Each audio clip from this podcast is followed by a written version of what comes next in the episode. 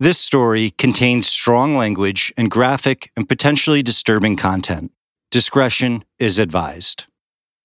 Certain voices in this podcast have been altered to protect privacy. Welcome to season three of What Really Happened, executive produced by Seven Bucks Productions, Dwayne Johnson, Danny Garcia, and Brian Gewirtz in association with Cadence 13. It's written and hosted by me, Andrew Jenks, and you can follow me on Twitter or Instagram at Andrew Jenks. I just wanted to touch base with you uh, in reference to uh, a case that I'm investigating uh, involving Mr. Epstein. Last time on What Really Happened, everyone has heard about Jeffrey Epstein and the crimes he committed against girls and young women. Not everyone has heard that back in 2005, a local police detective was on the case. His name? Detective Joseph Recarey. As I go through police files, phone calls, and interview videos from the case, it's easy to see that Joe Recarey was leading the investigation. And as the months went by, he was accumulating evidence. She takes girls over there, um, and they give him a massage. They start off by giving him a massage. If he likes them, he tells them to stay and, and do other things. Every time the detective speaks with one girl or young woman, it seems he then hears about more people he should be talking to. Just be truthful with me, otherwise Yeah, just be I, truthful, I won't have to go go back to the house type of thing, you know. Okay. But I have another victim in the other room. And so he keeps driving around Palm Beach, asking questions and listening. Get this straight in my in my mind. When I approached you about working for for Jeff, did you know that you were going to go over there for the purpose of giving a massage? He knows he's being followed by Epstein's people, but Recarey is relentless. No, no, no, no. I'm telling you, you are not a suspect in this in any way, shape, or form. My main concern, obviously, is the girls that come over to work for him. This is an account of the original investigation into Jeffrey Epstein, the detective who just kept going, and the chief of police who had his officers back. It is the story of a monster who died in jail, leaving a slew of conspiracy theories which are endlessly debated. Is there merit to any of them? This is the journey of dozens of girls and young women, many of whom fought back against Epstein and his co conspirators, hoping for justice. January 2006. The investigation into Jeffrey Epstein began over a year ago. Chief of Police Michael Ryder and Detective Joseph Recarey are beginning to turn over all of the evidence to the state attorney's office. The state attorney during this time is Barry Krischer. In other areas, he would be the equivalent to the district attorney.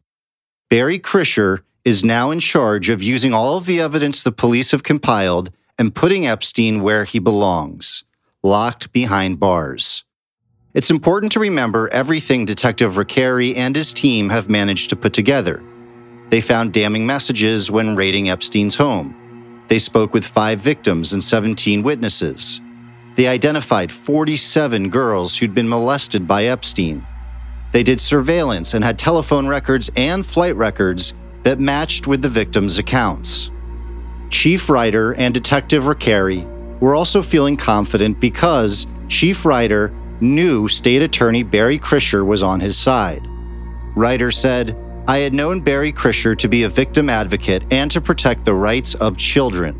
Well, I know that he even wrote a portion of the statute that addresses those issues. And when I told him, as in Barry Krischer originally, he said, let's go for it. This is an adult male in his 50s who's had sexual contact with children of the ages of the victims. He said this is somebody who we have to stop. In addition to what Chief of Police Michael Ryder said, Barry Krischer also had a great reputation. He was known, nationally in fact, for his prosecution of juvenile offenders.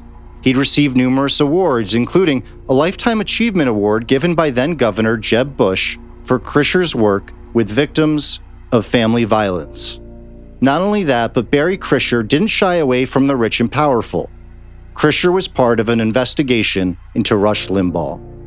By any measure, Barry Krischer was perfect to prosecute this case. But, and this is key, something strange was happening. Krischer slowly began communicating less and less with Chief Ryder and Detective Recarey. Ryder would later say, So when time went on and Mr. Epstein became aware of the investigation, and his, as in Epstein's lawyers, contacted the state attorney's office. And from that point on, and I believe it was Mr. Dershowitz, one of his lawyers initially, the tone and tenor of the discussions of this case with Mr. Krischer changed completely. Ryder continued. Krischer just completely changed from not only our first conversation about this, when he didn't know the name Jeffrey Epstein, till when he had been informed on Mr. Epstein's reputation and his wealth. And I just thought that was very unusual. Something or someone seemed to have gotten to Krischer. Or maybe, maybe, was Chief Ryder just being oversensitive to the case he and Detective Recarey had built? April 2006. Suddenly, a turning point. Now it seems clear Chief Ryder was correct in knowing something was off. Barry Krischer opted to not take Epstein to trial. Instead, he wanted to first get approval for an arrest by convening a grand jury. As reported by Tim Malloy and his colleagues in Filthy Rich, this was highly unusual. Not damning in and of itself, but very strange. In Florida, grand juries are only required in capital cases. At the state attorney's discretion, they may also be called in controversial cases, for instance, cases involving crimes committed by public officials. But Jeffrey Epstein wasn't a public official, and as far as the Palm Beach PD was concerned, the only controversial thing about the case they built was that Epstein was rich and well connected. So I ask was Krischer being bullied by Epstein's lawyers, similar to what Chief Ryder and Detective Recarey were experiencing? Epstein, after all, assembled a who's who of defense attorneys. This included Jack Goldberger, Gerald Lefcourt, Alan Dershowitz, and Ken Starr. All had relationships with people in high places, and they were aggressive. Time and time again, Detective Recarey is being reminded that Epstein's people are trying to speak with anyone Recarey is talking to, as he notes in this conversation with a victim. Private investigators out there talking to people and, um, you know, trying to find out, you know, people who I'm talking to, etc. Uh, so don't don't be um, surprised if you do get a phone call. With this in mind, the aggressive private investigators, the lawyers looking for dirt on anyone, it's worth noting that State Attorney Krischer had also been accused of sexual misconduct in 1992. The case went to federal court, and this is also vital. It was dismissed. Krischer was found of no wrongdoing. But it's clear Epstein's legal team weren't just using facts to get to people. They were okay using smear campaigns. Truth was something that got in their way. They had the power to ignore the truth. If Jeffrey Epstein's team was following Detective Recarey and going through his trash looking for anything that could embarrass him, I'd think they likely would be perfectly fine bringing up old accusations, even if proven untrue. Epstein seemed to have dirt on everyone. I reread a declaration from Virginia Giuffre, who recounted her time with Epstein while she was a teenager. Part of her experience reads as follows and demonstrates that Epstein and his co conspirator, Ghislaine Maxwell, had an obsession with getting incriminating information on other people. Epstein and Maxwell also told me that they wanted me to produce information for them, in addition to performing sex on the men. They told me to pay attention to the details about what the men wanted so that I could report back to them. She added In addition to constantly finding underage girls to satisfy their personal desires, Epstein and Maxwell also got girls for Epstein's friends and acquaintances. Epstein specifically told me that the reason for him doing this was so that they would, quote, owe him. They would, quote, be in his pocket, and he would, quote, have something on them. I understood that Epstein thought that he could get leniency if he was ever caught doing anything illegal, or that he could escape trouble altogether. Detective Recarey, the Queens native, tries reaching out to Krischer's office to see what's going on. But call after call and message after message, goes unanswered. Recarey also discovers at least one victim had tried reaching out to the state attorney's office but heard nothing in return. When Detective Recarey calls to ask when a victim should be reporting for grand jury testimony, his call isn't returned. So, what is going on? Why were they not talking? After all, it is common for the police to work with the state attorney's office, and the police have proof the prosecution needs. May 1st, 2006. Chief Ryder has had enough. He takes a daring approach. He writes a letter to Barry Krischer with the Palm Beach Police Department's letterhead. He essentially calls Krischer out, saying in part, It is regrettable that I am forced to communicate in this manner, but my most recent telephone calls to you and those of the lead detective to your assigned attorneys have been unanswered and messages remain unreturned. After giving this much thought and consideration, I must urge you to examine the unusual course that your office's handling of this matter has taken and consider if good and such efficient reasons exist to require your disqualification from the prosecution of these cases. The Palm Beach police force were proud of their boss, said former officer Kirk Bluin. When the chief wrote a letter to the then state attorney asking him to recuse himself from the case because of the highly unusual manner in this how this is being handled by their office. Obviously, he, you know, it was a very proud moment uh, for the department, and uh, I was proud that he did the right thing because I know how difficult that can be, and you know, when you have um, high-profile people trying to intimidate you, private investigators following you. He rose to the occasion and he did what was right. But despite Chief Ryder's letter, nothing changes. The grand jury commences with Barry Krischer as the prosecutor. Only one girl is called to talk in front of the grand jury. This is after the police had identified 47 girls. This girl never speaks to the prosecutors beforehand. There is no prep, no guidance from Krischer. Instead, the prosecution begins accusing her of all sorts of things Said Tim Malloy, it was like the prosecution was working for Epstein. The victim's father would add, All this time, we knew that we were being watched. Creepy guys, private investigators from Miami. They would follow us, scaring the hell out of my wife and my daughter's sister. My car was vandalized. It was like living in hell. Once again, Epstein's team was launching a brutal intimidation campaign against anyone that would try standing up to Epstein. Late July 2006. The police investigation began about one year and four months ago. The police force wanted to charge Jeffrey Epstein with one count of lewd and lascivious behavior and four counts of unlawful sexual activity with a minor. If convicted, Epstein would spend years behind bars.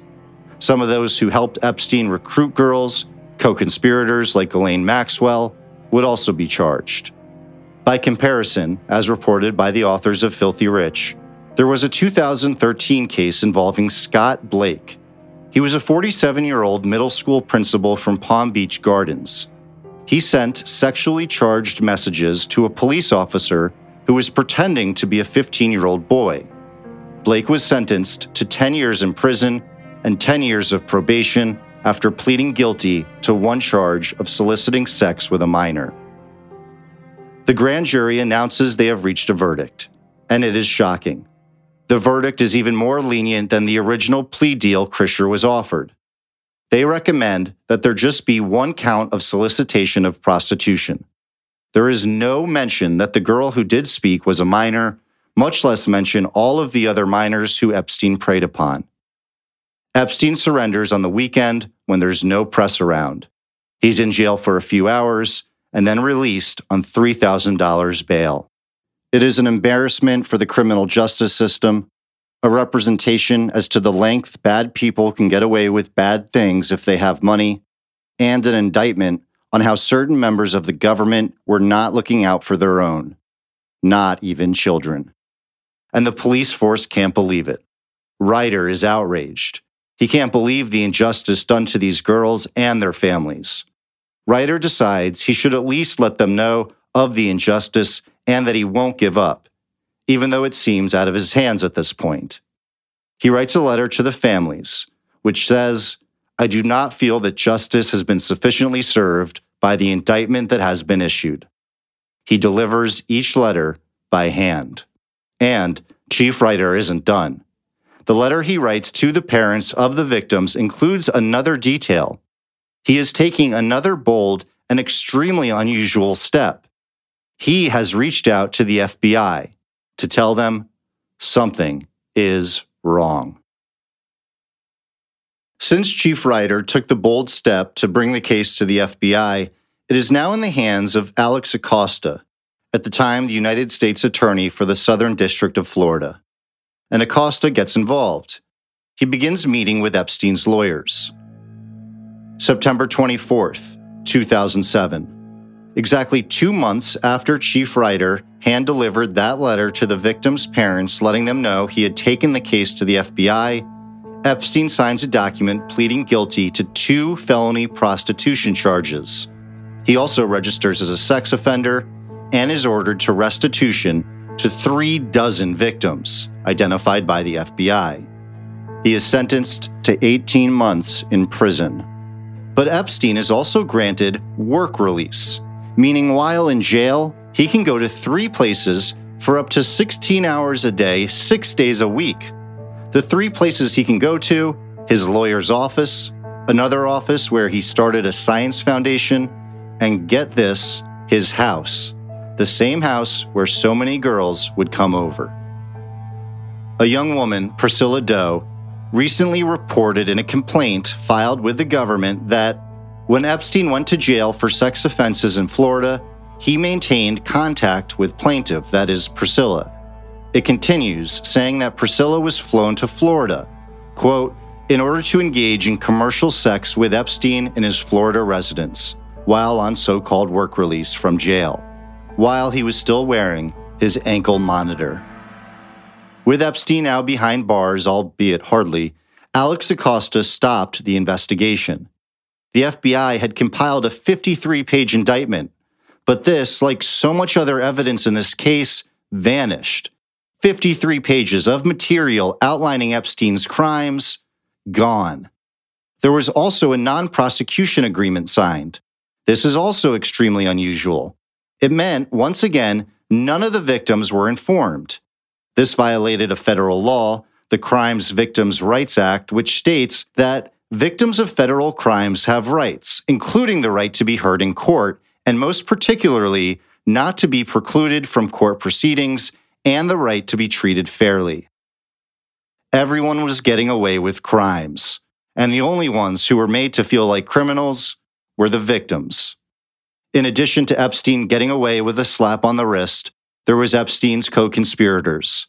The agreement stated if Epstein successfully fulfills all of the terms and conditions of this agreement, the United States also agrees that it will not institute any criminal charges against any potential co conspirators of Epstein.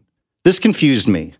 The best analogy I can think of would be Imagine if five people beat someone up so badly that person nearly dies. And the main attacker says, okay, I did it, but all I really did was slightly push this person. The government agrees that's all he has to plead guilty to a push. And because of this agreement, the four others don't even have to go to trial. Their names never even disclosed. You never know who they are. And not only that, but as it turns out, it may be more than five people. Could be six, it could be seven, it could be dozens. So, how does that work? I spoke with a former U.S. attorney, Barbara McQuade. One of the uh, provisions in the plea agreement that I think lends itself to some of these conspiracy theories also is a very unusual provision that provided for um, immunity for any potential co conspirators. And conspirators could be anyone who patronized the victims for sex. So, you know, that has lent itself to this conspiracy theory that perhaps there is someone who is very wealthy and powerful who is bankrolling these lawyers and maybe even paying off Mr. Acosta to persuade him to uh, include that provision and to back down. At this point, the Palm Beach police had gone to the FBI. They went as far as they could in pleading for someone to listen to these victims. It was now a dead end. April 28th, 2017. After being a U.S. attorney, Alex Acosta was appointed the position of Secretary of Labor.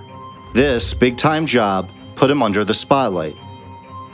Just about seven months later, in November 2017, the Miami Herald's Julie Brown writes a series of articles shining a light on Epstein's crimes. She speaks with the victims and survivors, and these women are bold, telling their stories on the record. Brown's entry point to her story was Alex Acosta and questions over the deal he struck with Epstein's team. With renewed interest, the Public Correction Unit of the Southern District of New York begins investigating. July 6, 2019. Epstein is arrested. He is denied bond. Suddenly, there is more pressure for Acosta to answer what had happened. Four days after the arrest, Acosta holds a press conference to try and squash any potential mishandling. Mainly, he tries to blame Barry Krischer's office. Acosta says that if it weren't for him, Acosta, Epstein would have never gone to jail. But he couldn't seem to answer this question in the press conference. Why didn't you just keep investigating? And then a follow up. So, the victims of which we were aware were part of this, and, and under the agreement in the Southern District of Florida, the investigation ceased and they had the opportunity to proceed civilly. He doesn't answer the question. If you'd like to see the video in full, it's on cspan.com, and that clip continues at the 27 minute mark. Said former U.S. Attorney Barbara McQuade. So if Mr. Acosta was dissatisfied with what the county prosecutor was doing, he could have just let him do his own thing, uh, plead him to the soliciting a prostitute charge, and then still continue with his own case, which no doubt would have created exposure of many years in prison. Acosta's press conference didn't quell the questions surrounding the deal he made. Acosta eventually resigned. So, what happened? I think, and this is just an opinion, that Alex Acosta was told from higher powers to go easy on Epstein. I think Epstein did have the goods on people in power. And if you think that's a conspiracy theory, I'm okay with that. Sometimes, not usually, but sometimes, conspiracy theories are right. After all, it was during this same time, 2006 and 2007, that the truth came out about how former NFL player and soldier Pat Tillman had died. What was a conspiracy theory turned into a cover up by the United States government.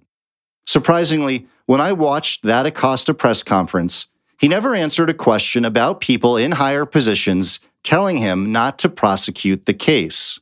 Did someone at DOJ tell you or order you to cut a deal with Jeffrey Epstein? His, his attorneys um, certainly uh, filed several appeals with Main Justice. I will again restate when the career attorneys met with him, they presented certain terms, and the office stayed true to those terms throughout. Note, he didn't answer the question. Since then, both Krischer and Acosta have blamed each other. Acosta said Krischer dropped the ball, but Krischer said Acosta didn't have to rely on him, which is true. Barbara McQuade said it could also be it may simply be being out lawyered, being out resourced. Um, I don't know that Mr. Acosta had been a prosecutor before becoming U.S. attorney. Maybe he just felt uh, intimidated by a, a vigorous defense. In my opinion, and from my research, it seems clear Acosta and Krischer couldn't handle the bullies, or were simply outmatched. And yes, it's true, they were dealing with the dream team of bullies. But so was Chief of Police Michael Ryder and Detective Joseph Recarey. They would not be intimidated. The following has been largely overlooked. On July 10, 2019, Alexander Acosta gave that press conference defending his actions. But I discovered that Secretary Acosta had also written a letter trying to defend himself on March 20th, 2011, which acknowledged just what Chief Ryder and his team had done. Acosta writes Local police were dissatisfied with the state attorney's conclusions and requested a federal investigation. Federal authorities received the state's evidence and engaged in additional investigation. This is proof that Acosta had only sought out this investigation after Ryder and his team asked him to do so. It's an extraordinary testament to the resolve of the Palm Beach police. But it's also sad, because Acosta and his team didn't continue the investigation into Epstein.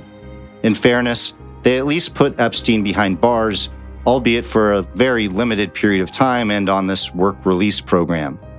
This is nothing compared to what sex offenders like Epstein are normally sentenced to.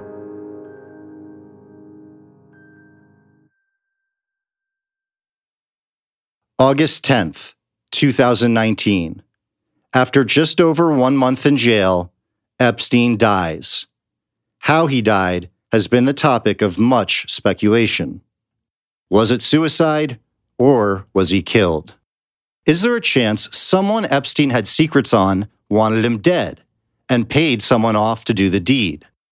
After all, so many of the girls and young women who have talked spoke about how many secrets Epstein did have on people in power. Also, prisoners I've spoken with, and this isn't some huge secret, say pedophiles are more likely to be hurt or killed in prison than murderers. So, how hard could it be to kill a pedophile who people with power already want dead?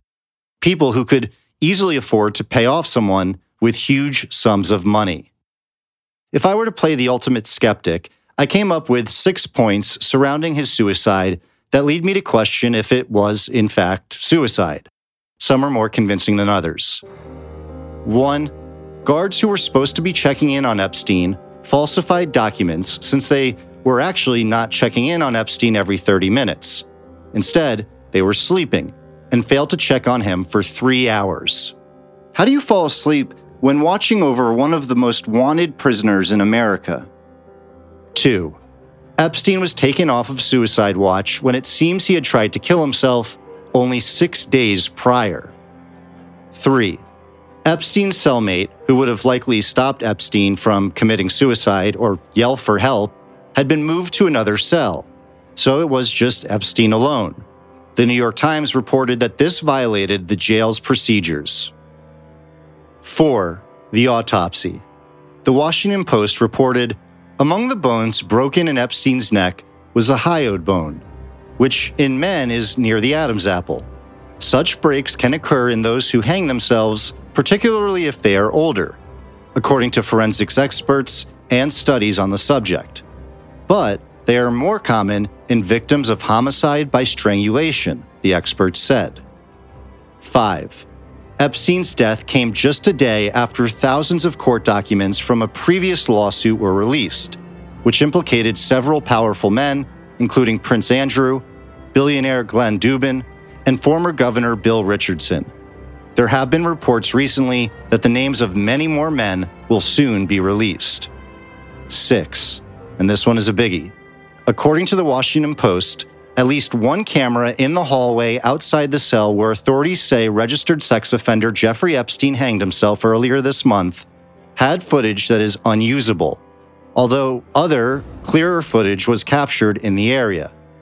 So this leads most, including me, to wonder where is that footage? Reports at first said that both were damaged. To summarize, we are led to believe that the guards fell asleep knowing they had one of the most wanted prisoners in the country. Epstein was quickly taken off of suicide watch only days after attempting suicide. Epstein's cellmate changed cells, which is against policy, because it left Epstein alone in his cell. The autopsy wasn't totally conclusive. Disturbing information on powerful people came out the day before, and there's a chance the cameras taping Epstein happened to not be working at the time of his death. This seemed like an Ocean's 11 style operation to kill Jeffrey Epstein. But I read an article questioning conspiracy theories surrounding Epstein's death. It was written by Rolling Stone journalist E.J. Dickson. I listed for her those six points that make me skeptical this was suicide. Yeah, I mean, I think um, I think that everybody absolutely has right to be skeptical. Many of the points that you just brought up um, are certainly worthy of suspicion and are certainly worthy of skepticism. The point of my piece wasn't so much that you shouldn't be skeptical as it was that the people who have traditionally been in the position of being institutional gatekeepers, the people who have traditionally been tasked with sticking to facts and sticking to reason and sticking to the line of, well, let's wait until all the evidence emerges and let's wait till all the facts come out. Let's come up with our own conclusions from there. The people who are tasked with doing that, that's a really important job. And when it came to Epstein, a lot of those people failed at that aspect of that very important job. Opposed to sticking to facts, EJ points out how some in the mainstream press did something else. I saw so many um, very esteemed, very high profile public figures uh, sort of using the language of conspiracy theory. Um, and so quickly, too. Um, I think a good example is Joe Scarborough, who um, is a very highly public figure, you know, the host of Morning Joe, and was on Twitter, you know, actively sort of engaging in the idea that Epstein may have been murdered um, and engaging in this speculation. And that is not something I, I, think it's pretty common after a big news event or, you know, in, in a shocking, very lurid news story like this to sort of see uh, speculation and conspiracy theorizing run rampant on Twitter. But I think it's fairly rare to see um, conspiracy theories being vocalized by people who are ostensibly, you know, the gatekeepers, ostensibly the people who are doing, who are in charge of the oversight, and ostensibly the people who you would not expect to see partaking in that sort of unfounded speculation. In her article, EJ brings up a Washington Post reporter who tweeted People close to Epstein fear he was murdered. He was described as being in good spirits in recent days. The tweet went viral, as it currently has nearly 10,000 retweets and over 15,000 likes. It hints that there is, in fact, a cover up. So I think for those reasons, sort of the failure of the news media to sort of gut check and be like, okay, let's just stick to the facts, let's report on what we know, um, and let's wait till all the information comes out before we jump to conclusions. Um, I, I, think it was a really significant failure in that regard, and um, I think it's going to have implications and has continued to have implications for the coverage of his death and the coverage of his case to come. EJ explains how Epstein's death and ensuing coverage of his death is typical of how conspiracy theories are formed. Conspiracy theories are basically what result when we don't have any information about a given subject and we have no ability to verify any of the explanations that we have for the given subject. And there's no way to sort of effectively regulate um, the speculation and the theorizing um, that arise from uh, talking about that given subject. So those three factors together create the perfect conditions for a conspiracy theory to thrive. If you ask me, Epstein died by suicide. If you told me someone had him killed, it wouldn't shock me.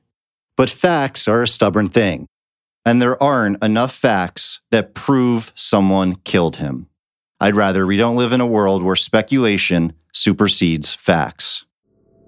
Epstein's death happened about 14 years after the Palm Beach police first got that phone call from a parent saying their child had been molested by Epstein. Earlier this year, on that day, Epstein was arrested and put behind bars for good. One individual was not around to see it. On Saturday, June 2nd, 2018, over one year ago, a funeral was held at St. Rita's Catholic Church in Florida. Detective Joseph Recarey had died in May because of sleep apnea. He was 50 years old. Said Palm Beach reporter Tim Malloy. He was the lead detective on this thing. And he did, if you look at all the video depositions, he did it. He handled all the interviews with the girls. He was the guy that got Epstein. I think probably took a lot out of him. And Joe never got to see, you know, the end result of this thing. Detective Joe Recarey did everything he could my main concern, obviously, is the girls that come over to work for him. You said you, had there was one of you naked. That was. And you were 16. Yeah. Those are all the girls that I brought, but the, remember those girls brought other girls too. So it's like it's like a train. What he did to you was a crime. I'm not gonna lie to you. Would you, you consider are, rape? Like, would you consider that to be rape? What he did? when he put a, to put himself inside you without permission, that Just put me that, down. that is a crime. That's where I'm originally from. And Where are you from? originally from Queens. All right, ride the magic carpet. Here we Right go. in the baiting. Ocean baiting or baiting. Right here. Everybody can ride. It's Detective Recarey didn't live to see Epstein receive real justice, opposed to just the bizarre and brief experience he had behind bars in Florida. But Detective Recarey, the kid from the outskirts of Manhattan, just like Epstein, made a game changing difference in ensuring the real Jeffrey Epstein was brought to justice. Recarey gave journalists a foundation to build upon. He did not let private investigators, lawyers, or Epstein himself bully him. He is survived by his wife, four kids, and both of his parents. This is a story about a group of girls and young women who needed help. It's about a police officer who spent over one year collecting loads of evidence, only to be shut down by his own government. But even when Detective Joseph Recarey passed away, the victims would not be silenced. This is a story about people who dare to seek the truth, people who are willing to put their life on the line, and people who are not. Neither is an easy choice to make. Next week on What Really Happened, only months ago, the head of the Gambino family was shot several times and killed. People thought it could mean a mob war, Godfather style. But as it turns out, the shooter had other, shocking motivations.